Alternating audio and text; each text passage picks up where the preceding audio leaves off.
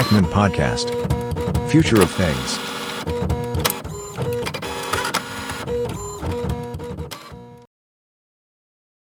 สวัสดีครับ สวัสดีคุณผู้ฟังทุกท่านนะครับ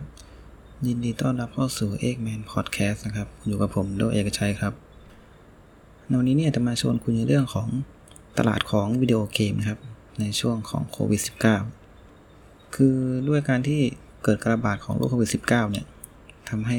ผู้คนมากมายในหลากหลายประเทศ ต้องกักตัวอยู่ในบ้านอย่างหลีกเลี่ยงไม่ได้นะครับ ยิ่งสถานการณ์ที่ไม่ปลอดภัยเนี่ยหลายๆคนก็เกิดความเครียดนะวิตกกังวลทั้งเรื่อง ต้องอยู่บ้าน เรื่องที่ว่าการงานหรือว่าเศรษฐกิจอะไรต่างๆครับพอมันเครียดเนี่ยบางทีถ้าปกติแล้วเราก็คงอยากจะออกไปเที่ยวข้างนอกนะพักผ่อนหย่อนใจเท่านี้พอมีมาตรการล็อกดาวน์มาตรการต่างๆเนี่ยก็ทำให้เราออกจากบ้านไม่ได้ คราวนี้ก็เลยเป็นอีกเหตุหนึ่งที่ทำให้ผู้คนเนี่ยเลือกที่จะหาความบันเทิงจากภายในบ้านแทนพักผ่อนหย่อนใจจากในบ้านแทน ก็แล้วแต่นะครับ แต่ละคนสะดวกก็คือ ดูหนังฟังเพลง เล่นเกมมันเลยทำให้ตลาดของ home entertainment เนี่ยโตโตกันอย่างทั่วหน้า แล้ววันนี้เนี่ยเราก็เลยจะมาพูดถึงวงการเกมนะครับ ซึ่งตอนนี้เนี่ยเขามีการประมาณการมูลค่าไว้เนี่ยมันมีมูลค่าถึง 159,000 ล้านเหรียญนนะครับ พันล้านเหรียญตลาดเกมที่เราดูว่าเออ เด็กๆเล่นนี่สมัยนี้คือ ไม่ใช่เล่นๆแล้วนะฮะโดยจากการเปิดเผยข้อมูลจากเหล่าผู้พัฒนาเกมในแต่มาที่ 2 ที่ผ่านมาเนี่ย พบว่าบริษัทต่างๆครับล้วนอยู่ในช่วงที่ขาขึ้นทั้งนั้น ตั้งแต่ฝั่ง EA นะครับ หรือว่า Electronic Arts ก็เจ้าของพวกเกมกีฬาต่างๆ FIFA NFL อะไรต่างๆนะครับมีผู้เล่นหน้าใหม่เพิ่มขึ้นถึง 10 ล้านคน ในขณะที่ Activision Blizzard หรือว่า Blizzard ที่เรารู้จักกันเกมเอ่อ Warcraft Diablo Overwatch นะครับ Hearthstone ต่างๆ เหล่านี้เนี่ย มีผู้เล่นเพิ่มขึ้นถึง 21 ล้านคนนะครับ Take Two Interactive นะซึ่งเป็นเจ้าของเกมอย่างเช่น GTA หลายๆคนที่เล่นเกมน่าจะรู้จักกันดีนะครับทำยอดขายจากการขายเกมเนี่ยได้มากกว่า 5 ล้านคอปปี้นะครับ คราวนี้มาดูในฝั่งของเกมมือถือค่ายยักษ์ใหญ่นะครับ อย่างเช่นซิงก้าเนี่ย ทำยอดเกินเป้าของบริษัทเนี่ยมีรายได้ถึง 360 ล้านเหรียญนนะครับ ซึ่งจากข้อมูลทั้งหมดเนี่ยแสดงให้เราเห็นแล้วว่า อนาคตในการที่ผู้คนเนี่ยจะใช้คำว่ารีแลกหรือว่าพักผ่อนเนี่ยจะเปลี่ยนไปครับจากที่ว่าเราจะไปหาประสบการณ์ใหม่ๆภายนอกนะครับ ไปเที่ยวห้างนั่งร้านอาหาร หรือว่าไปบาร์ต่างๆ เล่นกีฬาครับผู้คนก็จะเปลี่ยนพฤติกรรมครับมากลายเป็นใช้การพักผ่อนภายในบ้านแทน เช่นการ เล่นเกมดูหนังฟังเพลงหรือว่าช็อปออนไลน์ว่าช็อปออนไลน์นี่หนักนะเพราะว่าน่าน่าจะไม่จบไม่สิ้นเสียตังค์เยอะอะคราวนี้เกิดไปแล้วเราจะมาเจาะลึกกันนะครับว่า มีปัจจัยอะไรบ้างครับที่ทำให้ตลาดเกมเนี่ยเติบโตอย่างเรียกว่ารุนแรงครับในช่วงของโควิด -19 รุนแรงนี่ไม่ใช่คำไม่ดีนะ เติบโตรุนแรงนี่คือถือว่าดีนะ ก็ข้อมูลทั้งหมดนี้นะครับ ก็คือผมนำมาจาก บริษัทกลยุทธ์และการตลาดนะที่ชื่อว่า Simon Kucher and Partner นะครับ ก็คือปัจจัยแรกนะผู้เล่นมากขึ้น รวมถึงเล่นนานขึ้นด้วย แน่นอนว่าในช่วงเวลาที่ล็อกดาวน์เนี่ยก็มีผู้คนเนี่ยเริ่มผ่านมาเล่นเกมกันมากขึ้นหรือคนที่เล่นเกมอยู่แล้วเนี่ยคราวนี้ก็จะเล่นหนักกว่าเดิมอีกนะครับนั่นก็หมายถึงรายได้จากการขายเกมแล้วก็บริการต่างๆ พวก in game purchase เนี่ยก็สูงขึ้นตามไปด้วยนะครับ จากการสำรวจประชากรนะครับ13,000 คนใน 17 ประเทศทั่วโลกเนี่ยในเดือนพฤษภาคมนะครับถึงมิถุนายนที่ผ่านมาเนี่ยพบว่ามีการเล่นเกมนะครับมากถึง 39%ต่อเดือนนะครับ แล้วก็บรรดาเกมเมอร์ทั่วไปเนี่ย เรียกว่า up up level ของตัวเองนะครับ มาเป็นมาเล่นแบบจริงจังมากยิ่งขึ้น ก็คือจาก 63%เนี่ยเป็น 82%จริงจังนิยามคำว่าจริงจังก่อนคือปกติแล้วเนี่ย ผู้คนจะเล่นเกมแบบ สั้นๆ ง่ายๆ นะครับ พวกเกมcasual อะไรต่างๆนะแต่พอเวลาเป็นช่วงเวลาโควิดเนี่ยผู้คนมีเวลามากขึ้น พวกเขาก็เลยเปลี่ยนพฤติกรรมมาเล่นเกมที่มีเนื้อหายาวอ่าว่าใช้เวลาเล่นนานมากขึ้น รวมไปถึงจะเลือกเกมที่สามารถที่จะมีปฏิสัมพันธ์กับผู้เล่นคนอื่นมากยิ่งขึ้นนะครับ ก็คือบรรดาหมวด multiplayer นั่นแหละที่เราเล่นออนไลน์เจอกับผู้เล่นคนอื่นอะไรเงี้ยครับซึ่ง จากการรายงานเนี่ยพบว่ามีการเล่นแบบ multiplayer เนี่ยเพิ่มขึ้นถึง 60%ครับแล้วก็มี 23%นะครับที่เริ่มมา stream เกมใครที่ไม่ทราบ stream เกมก็เหมือนกับมีผู้เล่นเกมนะครับ แล้วก็ทำการถ่ายทอดสดเล่นแล้วก็พากย์ไปอะไรไปเงี้ยแล้วก็มีคนเข้ามาดูนะครับ อย่างแพลตฟอร์มที่เนี้ยที่เรียกว่าเป็นอันดับหนึ่งหรือน่าจะเป็น Twitch แล้วก็พวก YouTube อะไรเงี้ยครับก็มีการ stream เกมกัน Facebook ตอนหลังนี้ก็เริ่มมีแล้ว Facebook Gaming นะครับ ในในขณะที่มีคนเริ่ม stream เนี่ยฝั่งของคนดู live stream นะครับก็เพิ่มขึ้นอีกเช่นกันครับเป็น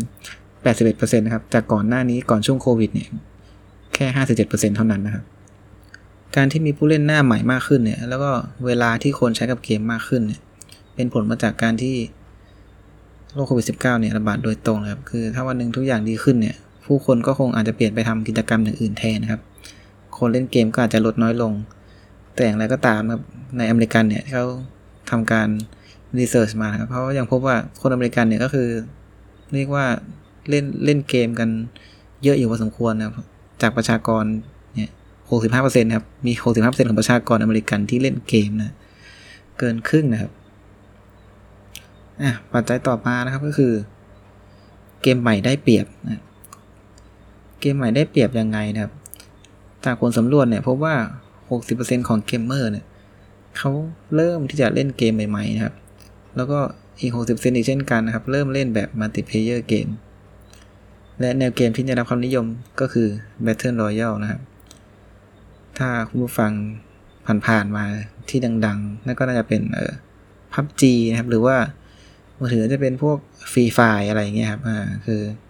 โดดร่มอะ โดดร่มเหมือนที่เขาชอบเด็กๆเขาชอบคุยนะ โดดร่ม ซึ่งเขาก็เลยมาสำรวจมา ผลสำรวจก็คือออกมาก็คือตามที่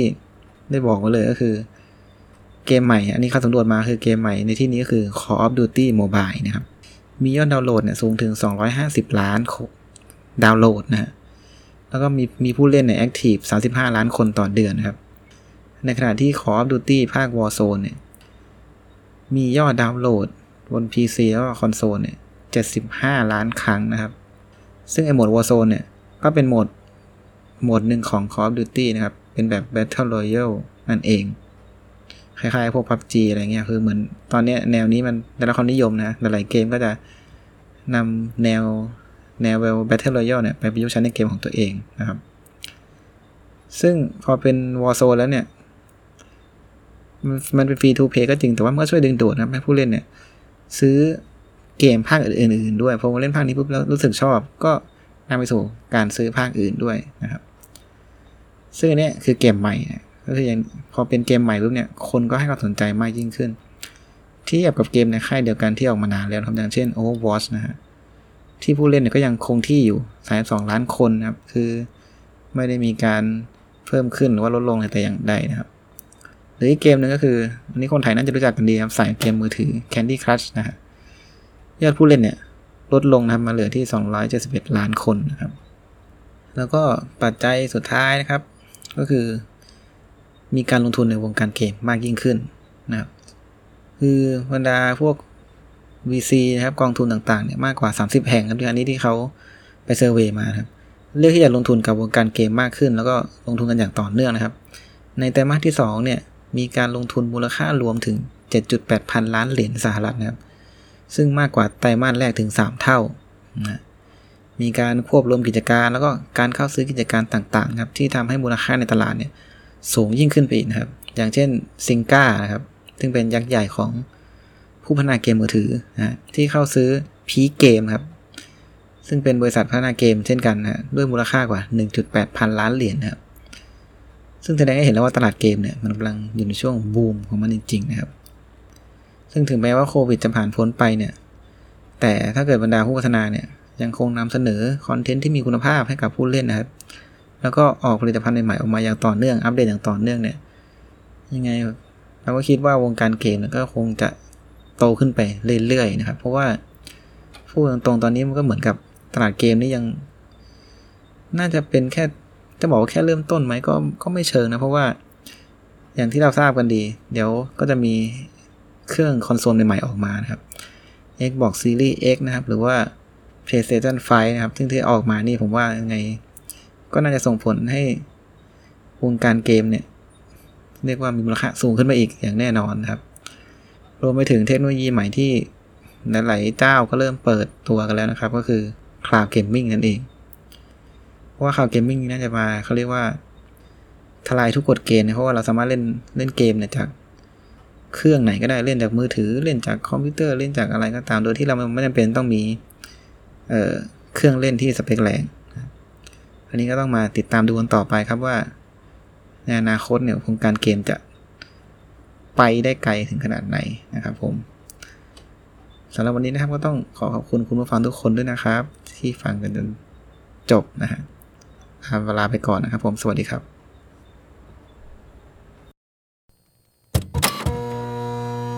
Ekman Podcast. Future of Things.